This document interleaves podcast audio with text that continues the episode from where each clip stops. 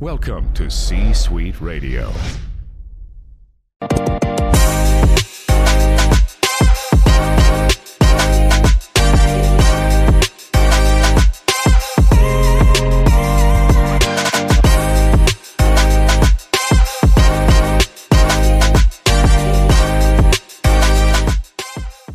Brett Allen here chatting Quantum Leap with a very special guest.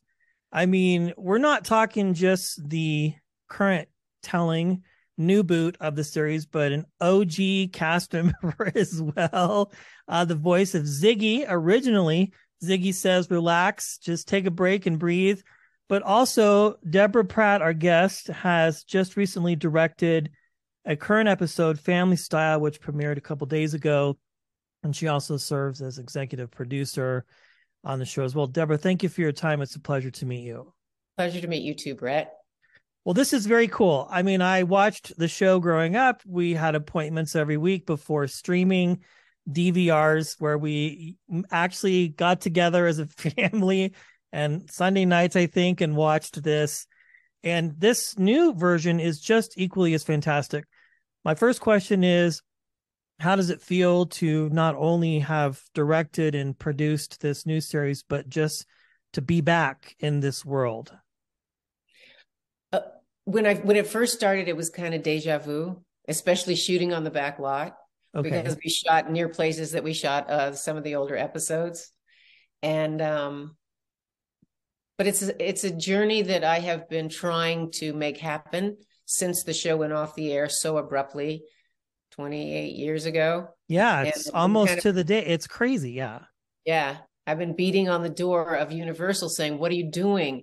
This this is your going to be your biggest franchise." And years ago, I remember uh, calling a meeting of all the heads of every department, and I said, "Here's the animated series. Here's the you know CDs at the time for the music from the show. Here's the the ride at Universal Studios. Video games were just coming out. I was pitching a video game. Um, here's the motion picture. And everybody went, What? What are you talking about? And now, all these years later, I say, you know, Quantum Leap, like Star Trek, which has nine spin offs and nine motion pictures, um, we could do that.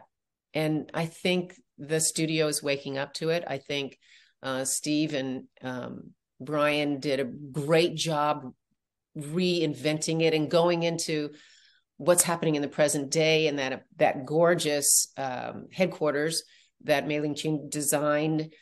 And um, and and then Martin Gero and Dean have really guided the the writers room into capturing the new stories but holding on to the heart to the hope to the history to the to the fun things that and and to the emotional core of the show.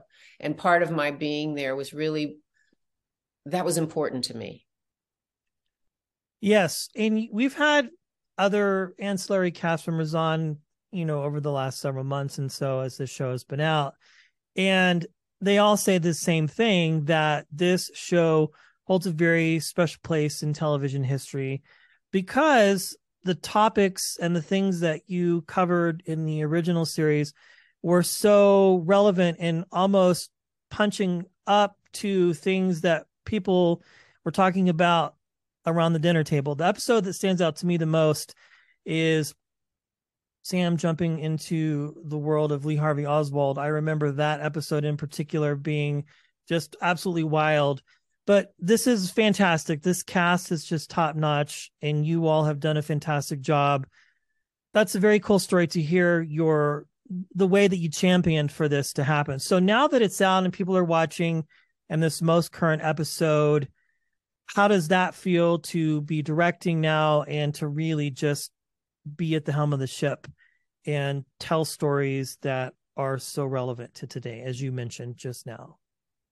Well, I think I think the beauty of time travel is that you create a safe space because it's not today. So yeah. that tension that's stopping us from communicating with each other is not there because you can suspend belief and suddenly you're, you know, 20 years ago or 40 years ago and you can talk about racism and sexism and uh, and political uh, um, stances. And what we did on the original show, and the opportunities come in this as well, is to say, This happened. You decide how you feel about it. Yeah. I'm not telling you how to feel about it. You decide how you feel about it. And I think it's easier for people to have the conversations that you're talking about, Brett, because they are not threatened by the media that's existing today. They're just sitting there watching with their family. And if a child turns around and says, well, you know, which is what happened on the episode that I wrote, uh, where he leapt into a black man for the first time, why wouldn't they want him to sit down at dinner? Well, yeah. there's a teachable moment um, where you get to say, uh, well, because at the time, black people weren't allowed in certain places. And then kid goes why? Well now you're talking about a piece of history that really isn't taught in schools. Yeah. And i think my episode captured that um, with the landlord who she has a line after the fire where she says um, or, or ben says to her you burn this place down. And she said i wouldn't. I would never do that. And who would believe you mm. over me, basically. And you look at that kind of mentality that is still out there that immigrants are still facing. So the opportunity to to tell a story about immigration meant a lot to me. Um, about food and family meant a huge amount to me because everybody's got a family.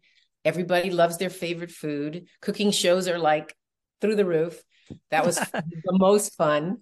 Um, I got to watch The Bear three times, you know, again and again, and be inspired by all the great shots and Chef. Um, I that watched all my favorite movies and shows, and and every time there was a, opportunity, uh, we were setting shots or something. I say, break off C camera, go get me uh, the flames being lit, go get me a pot boiling and being stirred, and I had a great time, and I got to work with actors, people that I love who are actors on this show. Raymond and Nanrisa and Ernie, um, Caitlin, everybody really, and Mason, oh my God, the amazing Mason brings so much to the storytelling. And the other side of it is they get to bring so much of themselves. Yeah. So my question would be with this day and age where we do have these new boots, as I like to call them, and different tellings of things from the original cast that still exists including yourself. Obviously, we know what you think, but what have others said? Has there been any input? Has there been interest from them? Maybe perhaps coming in and popping in on an episode. I don't know what you can and can't say. Um, but uh, I'm just very curious because I think, I mean, there's already so much nostalgia riddled out through these episodes. I mean, I think everyone at some point, some way deals with things that go, man, I just, the show is timeless, really. Thank you. I, I agree with you 100%. Um, you know, I have to leave that, as Ziggy says, to um, God or fate or time or whatever um, to see how it unfolds. I mean, I'm at a gaming convention right now, and I can't tell you how many people have come up to me and said, Where's the game? where's the game? Where's the game? And I said, I've had this game in my pocket since 1994. it's been a minute. Yeah, for sure. So uh, maybe now is the time to to create it because the technology is certainly here to do it. Yeah. And um, you know, I'm using right now. I'm here for my Vision Quest books and um, a graphic novel that I'm doing called Warrior One, and and I want to do a game of Warrior One, which is based in the world of the Vision Quest. And I think that, interestingly enough, I think there should be a quantum movie or several quantum movies. Yeah. And um, I'm I'm grateful to Stephen and um, um, who am I? To? oh, Martin and Dean and um, Brian for bringing it back. And then I'm grateful for them saying to me, You're a woman of color. You're bringing two unique perspectives back to the show, and they listen. Uh, and I said, I just want the heart of this show and the hope that the other show really established to come back. Yes, all of that and then some. And as you're talking here, as we wrap, there was a show that was on for a while called Timeless, and it interviewing cast from that, they always referenced Quantum Leap, the original series, as a point of reference. So there you go. You've definitely earned your place in pop culture icon history. uh replication is the highest form uh you know of flattery, I think. Congratulations, Deborah. It was a pleasure chatting with you. This is a great show. This episode was fantastic. I appreciate your time. Thank you for for hanging out today. It was a, a fan moment, but also a moment of just this is really cool. And I hope this show continues on for multiple seasons. Oh, thank for you, sure. Brett. Thank Absolutely. you, Brett. I, I, I look forward to speaking to you again. Absolutely. Thank you. And congratulations on the books too. And hopefully game. Don't want to forget oh, about Mirrors, that. the novel.com, thevisionquest.com. Come check us out.